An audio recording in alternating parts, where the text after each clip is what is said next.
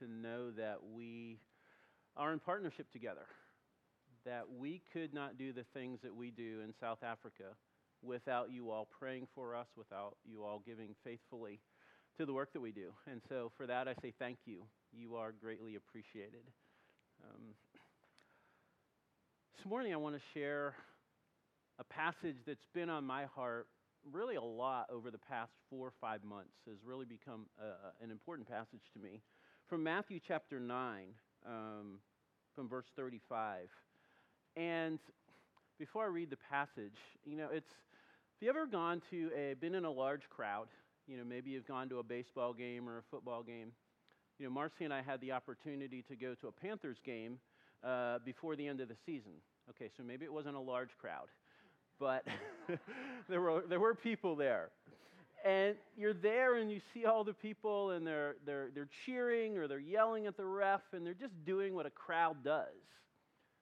But did you ever stop and think about the individuals in that crowd? To think about their stories, about where they are in life, about what they're going through. Well, that's what Matthew chapter 9 gives us. The first part of chapter 9 is a snapshot of the crowds that Jesus talks about later after verse 35. And so we get a glimpse of the, the dynamics of the lives of the individuals as Jesus is interacting with them. And it culminates with Matthew 39 35 is like a summary of what's been happening and of Jesus' perception of these crowds that he sees. And so I'm going to read, I'm reading from the NASB, yeah, from the NASB.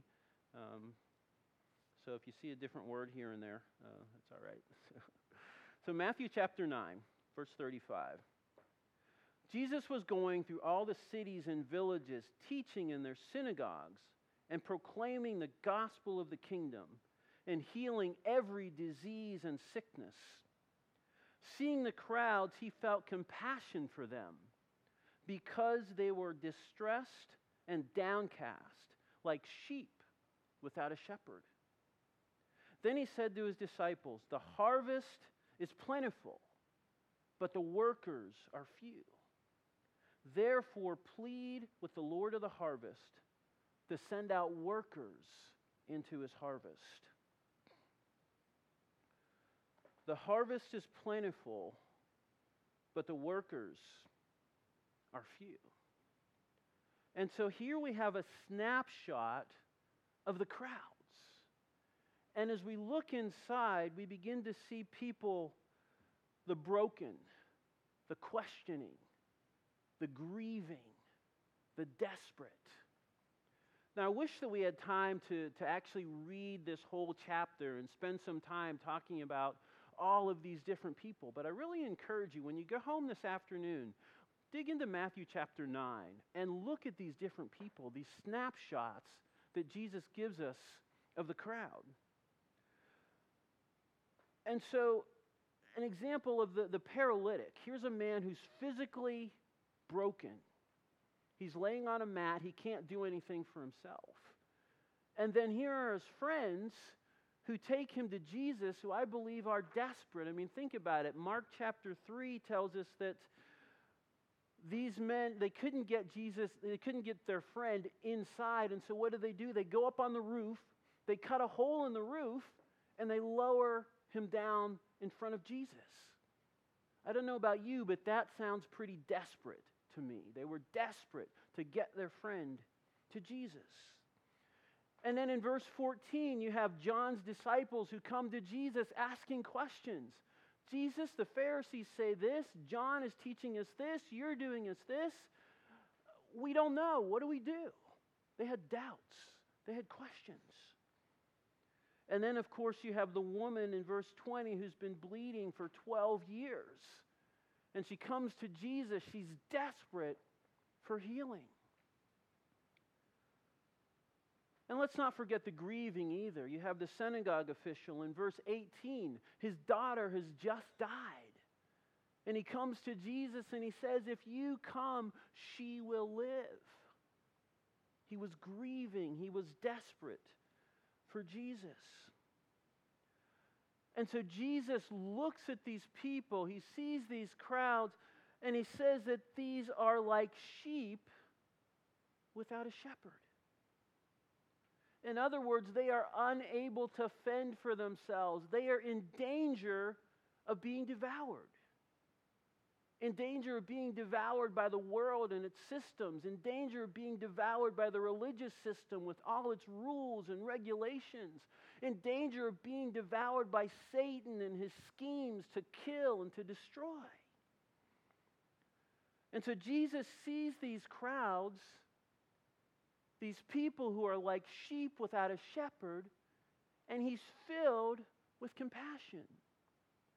Now, that shouldn't surprise us because John 10, verse 30, tells us Jesus says, I and the Father are one. And in Exodus 34, when God appears to Moses on the mountain, how does he describe himself? The Lord, the Lord, gracious and compassionate and so Jesus sees these crowds in the same way that his Father sees them, and he's filled with compassion. But compassion isn't just a warm, fuzzy feeling. Compassion moves to action. And so we see that Jesus does take action, and yet it's not the action that we might be expecting. Because next, Jesus says, the harvest is plentiful. Now, what does he mean by that? Well, it's important that we understand this in the bigger context. Now, think about a harvest for a moment. Where does a harvest come from? Well, somebody goes out and they plow a field and they plant seeds and then they pull the weeds and they protect and they water. And over time, those plants grow and it bears a harvest. And so, Jesus, when he looks at these people, he isn't just seeing the sheep without a shepherd, he isn't just seeing their need, but he's seeing the Father's hand at work. Because what we need to realize is that God has been at work from the very beginning of creation to establish for himself a people created in his image who reveal and represent him in the world. Take a look for a moment at Revelation chapter 7, verse 9. And this is another snapshot. This is a snapshot of the end of all things. In Revelation chapter 7, from verse 9, he says, After these things I looked and behold, a great multitude which no one could count from every nation and all tribes and peoples and languages standing before the Lamb, clothed in white robes and palm branches were in their hands. And they cried out with a loud voice, saying, Salvation belongs to our God. And so God is the farmer who's been at work cultivating and preparing for a harvest. And so when Jesus looks at these crowds, he says, The harvest is plentiful. Now think about Matthew for a moment, the tax collector. We don't know a lot about Matthew, but we do recognize that when someone became a tax collector for the Romans, basically they were turning their back on their people. The Jews hated tax collectors. Why? Because they were collaborating with the enemy, with the occupiers. And so, for whatever reasons, Matthew was desperate enough to turn his back on everything he knew to embrace the Romans. And yet, when Jesus comes along with two little words, follow me, Matthew gives it all up, gives up the money to follow Jesus. The harvest is plentiful. You know, not too long before uh, my family and I left from South Africa, we had an opportunity to, to talk with a young man. My, my wife Marcy had met this woman uh, just several weeks before. And then one day she gets a call from this lady and she says, I need you to talk to my nephew. He's really in a bad way, he's, he's, he's desperate. And so we agreed and we set up a, a, a, time to meet with him at KFC, which wasn't too far from where he lived. And so sitting there, and this young man comes in and sits down and just begins to pour his heart out. I mean, he, he didn't have a job, he didn't have any prospects of getting a job. He felt like he didn't have any friends. His girlfriend has just, had just left him. He was desperate, he was hopeless. And I looked at this young man and I said, I know someone who cares about people like you. And I shared how Jesus had come and given his life as a sacrifice so that he could live and have life. And sitting there at KFC, this young man gave his life to Jesus. The harvest is plentiful. And yet, as Jesus sees the crowds, he recognizes the harvest is plentiful. And yet, then he says, But the workers are few. Now, think about the irony of that for a moment. Here's Jesus, the Son of God, who's going about through all the towns and villages preaching and teaching and healing the sick. And yet he says, the workers are few. So, in other words, the greatest need of these people was not for Jesus to be out there doing more stuff. It was for other workers to go out into the harvest field. Because what happens when you don't have workers in a harvest field? Well, I just recently read an article about the, the migrant workers, and regardless of your you know, views on immigration and whatever, the reality there have been migrant workers who come in, they, they travel from California all the way up to Washington and back down, and they do it year after year.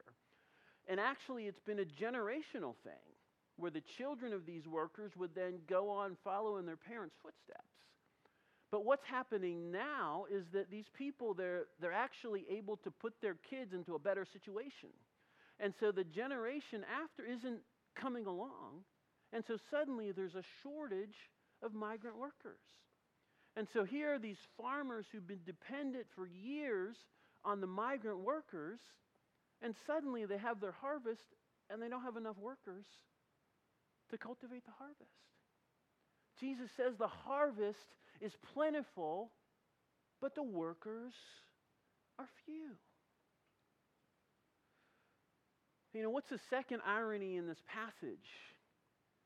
Well, Jesus doesn't tell the disciples then, okay, you guys get out there and start moving. No, actually, he says, pray to the Lord of the harvest, beseech the Lord of the harvest to send out workers. Why does he do that? Why does he tell his disciples to pray? Well, I think there's several reasons, and I think the first reason is so that they remember that it's not about them. It's not about us. It's about him. It's his harvest field. He's in control of the harvest field. And so the very first thing we do is we go to him. And I believe there's another reason, and I believe the second reason is because he wants them to keep things in perspective. Think about when Jesus called his disciples. Mark chapter 3, from verse 13. says, When Jesus went up on the mountain and summoned those whom he himself wanted, they came to him. And he appointed twelve so that they would be with him and he could send them out to preach and to have authority. And so, in other words, when Jesus called disciples to himself, the very first thing he wants is that they would be with him. Now, why is that so important? When you recognize we are broken people living in a broken world. And so we need to be with Jesus so that he can bring healing and restoration into our lives, so that when we go out to do what he's called us and given us to do, we can do it in the way that he wants us to do it. The harvest is plentiful, but the workers are few. And I think there's a third reason why Jesus tells the disciples first to pray. And I believe that that's because he wants to level the playing field. Now, some of us sitting here might say, you know what, I, I can't go, I can't share my faith. You know, I can't, I can't lead a Bible study. I can't tell someone about Jesus. Okay, but can you pray? And so Jesus says, first, pray to the Lord of the harvest. And then what happens next? Well, if you go into chapter 10, you see the disciples actually going out into the harvest field. The harvest is plentiful, but the workers are few. And actually, it's the very first way that we can be with Jesus is in prayer. That's where we meet him. That's where we get to know him. And that's where he begins to shape us and to transform us into all that we're meant to be. You know, it's not about getting on a plane and going to another country. It's about making disciples as you go. It's not about being a missionary like Paul or an evangelist like Billy Graham, but it's about embracing what Paul tells us in Ephesians chapter 2 verse 10. For we are God's workmanship, created in Christ Jesus to do good works, which God has prepared in advance that we might walk in them. So, in other words, God has given each one of us gifts and abilities and skills and personality and things that we can use, things that when we make them available, God uses them in his harvest field to bring in his harvest. And Jesus says the harvest is plentiful, but the workers are few. And one of the reasons that this passage has become so important to me is because I realize that's what I do, what I do. That's why for the past 32 years or so, I've been involved in ministry overseas, especially. Because the harvest is plentiful, but the workers are few. And I realize also that's why East Mountain exists. It's so that we can disciple leaders, men and women who will go into the harvest field, using their gifts, using their skills to bring in the harvest that God has been preparing. So, my prayer this morning for each of you is that you would respond to Jesus' invitation. First, to begin to pray for workers to be sent out into the harvest field. But then, second, to listen to his responses to your prayers and to what he would do in you so that he can also work through you to put your gifts and your talents at his disposal to bring in the harvest that he has already prepared. Let's pray.